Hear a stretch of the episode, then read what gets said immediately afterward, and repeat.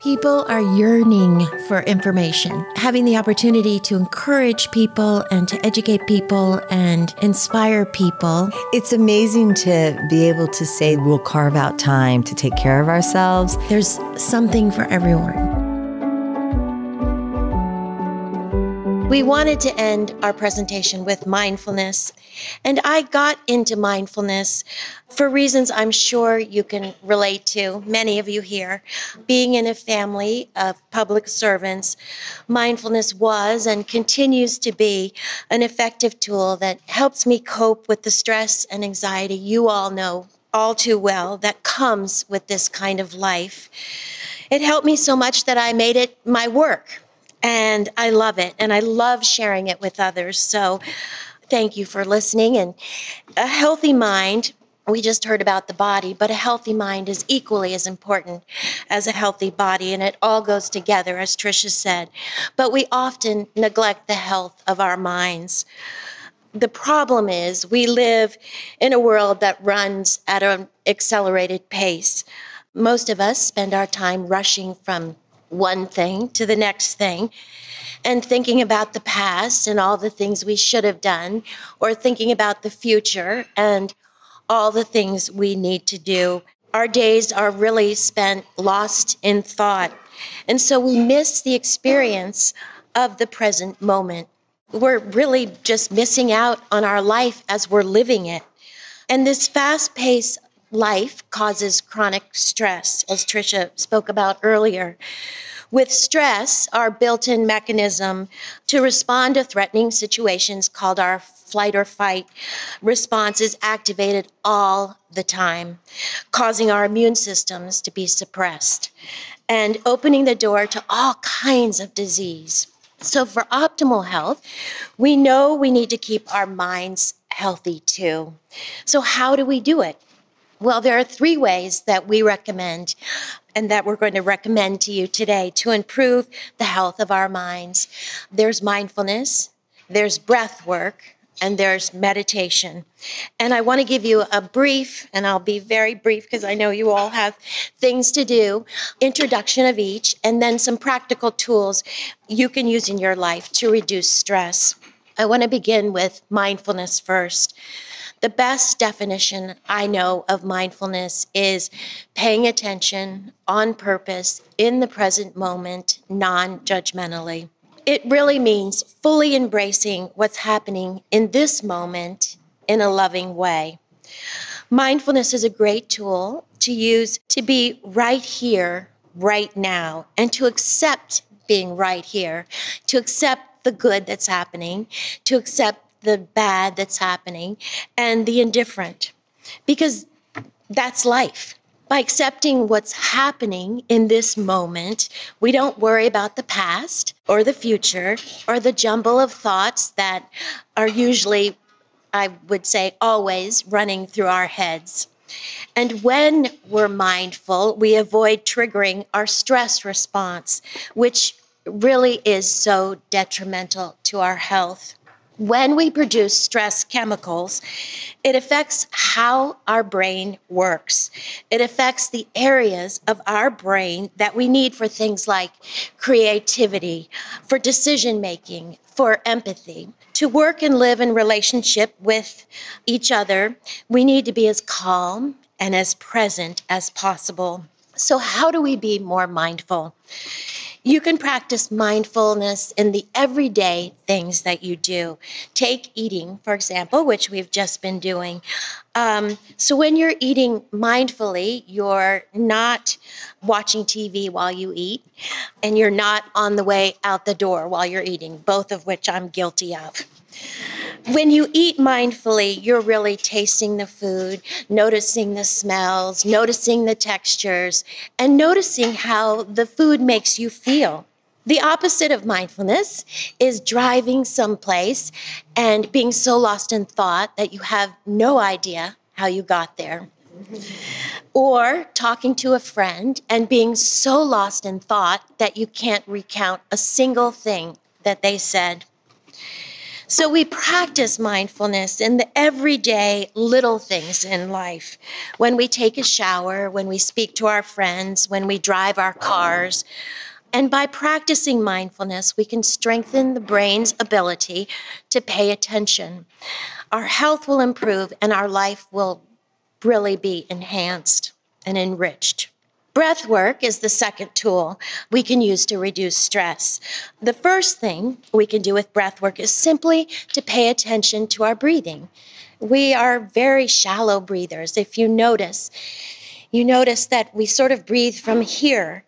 And so begin to pay attention to how you breathe because there are far worse places to put our attention like on, our, on the thoughts and images in our heads and in our minds. Our thoughts many of which are negative are the main source of our discontent and our unhappiness and our fear so we want to be able to learn to disengage attention from our thoughts and put our attention on our breath, which is kind of like putting a car in neutral. One of the simplest things to do is to pause throughout the day and take a few long, deep breaths. I have a watch which reminds me to breathe, and it's really helpful. You can set your phones or however you can be reminded. And it sounds so incredibly simple, but it is so incredibly healthy to do. Another breathing technique is one that we use in our classes a lot. And it's one that Andrew Weil says is the single most effective medical intervention he's ever come across. And it's called the 478 breathing method. And it'll help with stress, it'll help with anxiety, it'll help with insomnia. And we think it's phenomenal. And we teach it in all our classes. And it costs nothing. You can do it anywhere and it uses no equipment. But the trick is to practice it regularly because the regularity of doing it puts a signal in your nervous system to relax. And so, if you do it, and many, Tricia and, and Tracy and I do it, it's incredibly impactful. So the way you do it, I'm going to describe it to you because I think you're going to love this tool, and then we'll demonstrate it. Maybe do it together. But in yogic breathing, you're asked to put your tongue in the yogic position, which is putting the tip of your tongue to the ridge of the tissue just above your upper front teeth. So you just sort of put your tongue there, and in this exercise, you you want to exhale through your mouth empty your lungs and you want to breathe in through your nose for a count of four. You want to hold it for a count of seven. And then you want to whoosh the air out of your mouth for a count of eight. So come help me. Let's do it together. So you want to put your tongue in, on the upper ridge of your thumb and you want to breathe all the air out of your lungs. breathe in for four.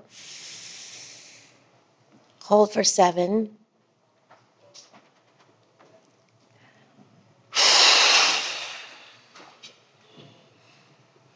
Whoosh out for a count of eight. And you repeat, right? Yeah, and so after you do a couple of cycles, observe how you feel. You might feel lightheaded, but this will disappear. And you might feel a sense of internal relaxation, and this will grow with practice. And we recommend you do it maybe three or four times a day and then do it if you can't sleep. Do it when someone cuts you off in traffic. do it before a campaign debate. I did it a lot before campaign debates, and it was extremely helpful. And finally, there's meditation, which is our favorite tool to reduce stress. And meditation really is simply the formal practice of mindfulness. It's learning to quiet our busy minds and learning to focus our attention using our breath. It's taking the time to stop, to be still, and to be deliberately mindful. When we meditate, we don't and we can't suppress our thoughts, but we can become observers of our thoughts.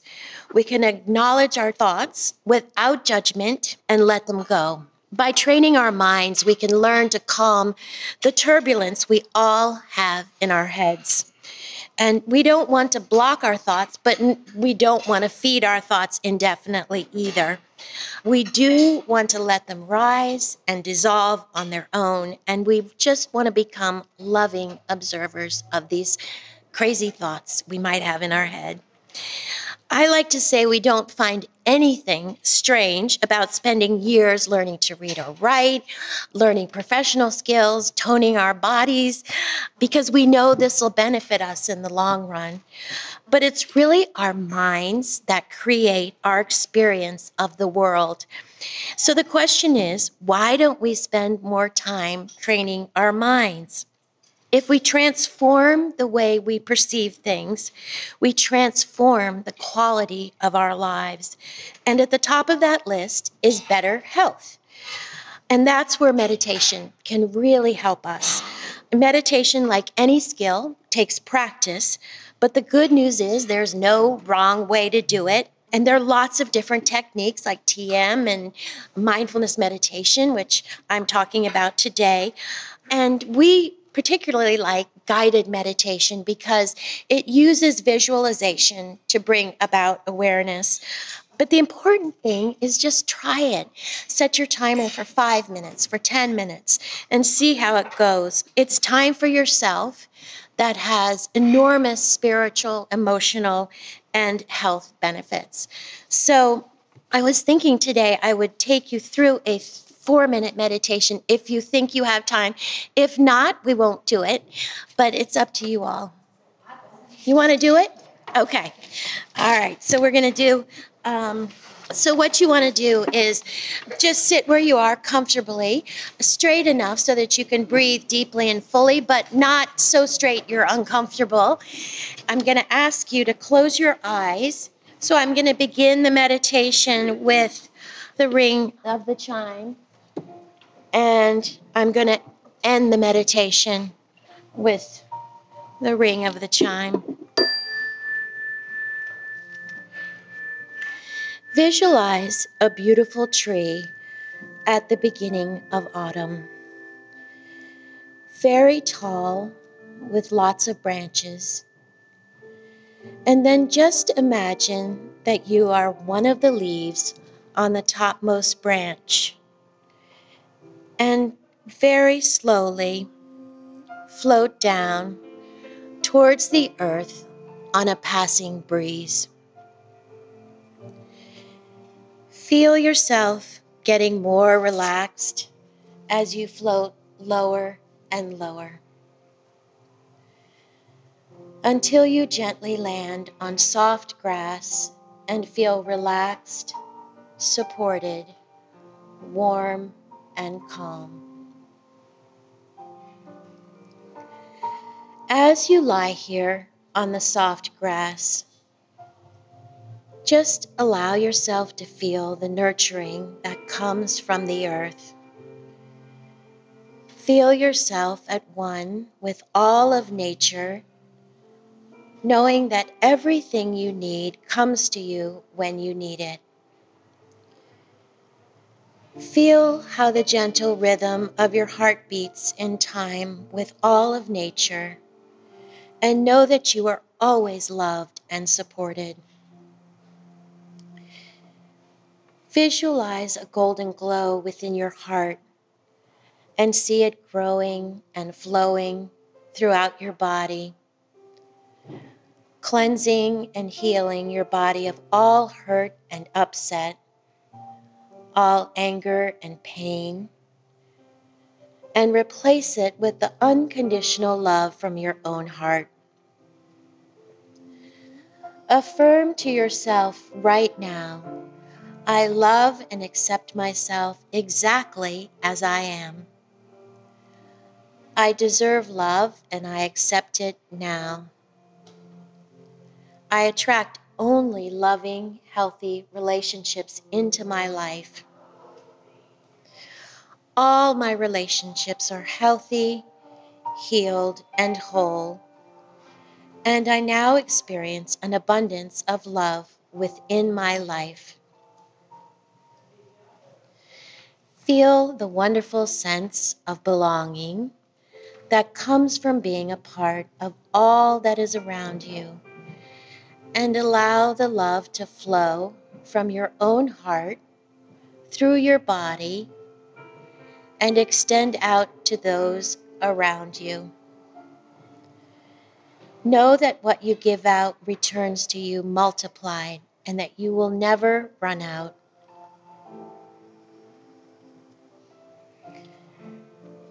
When you are ready, bring your attention back to the room.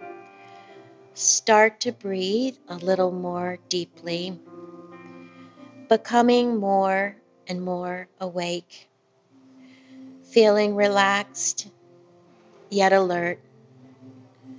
Know that you are loved and all is well in the world.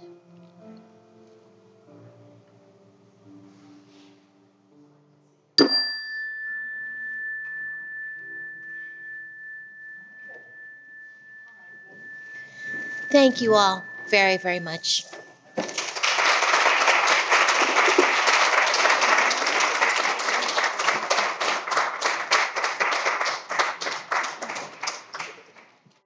Thank you for joining us on Health Gig. We loved having you with us. We hope you'll tune in again next week. In the meantime, be sure to like and subscribe to this podcast and follow us on healthgigpod.com. I'm Tricia. And I'm Doro. Be well.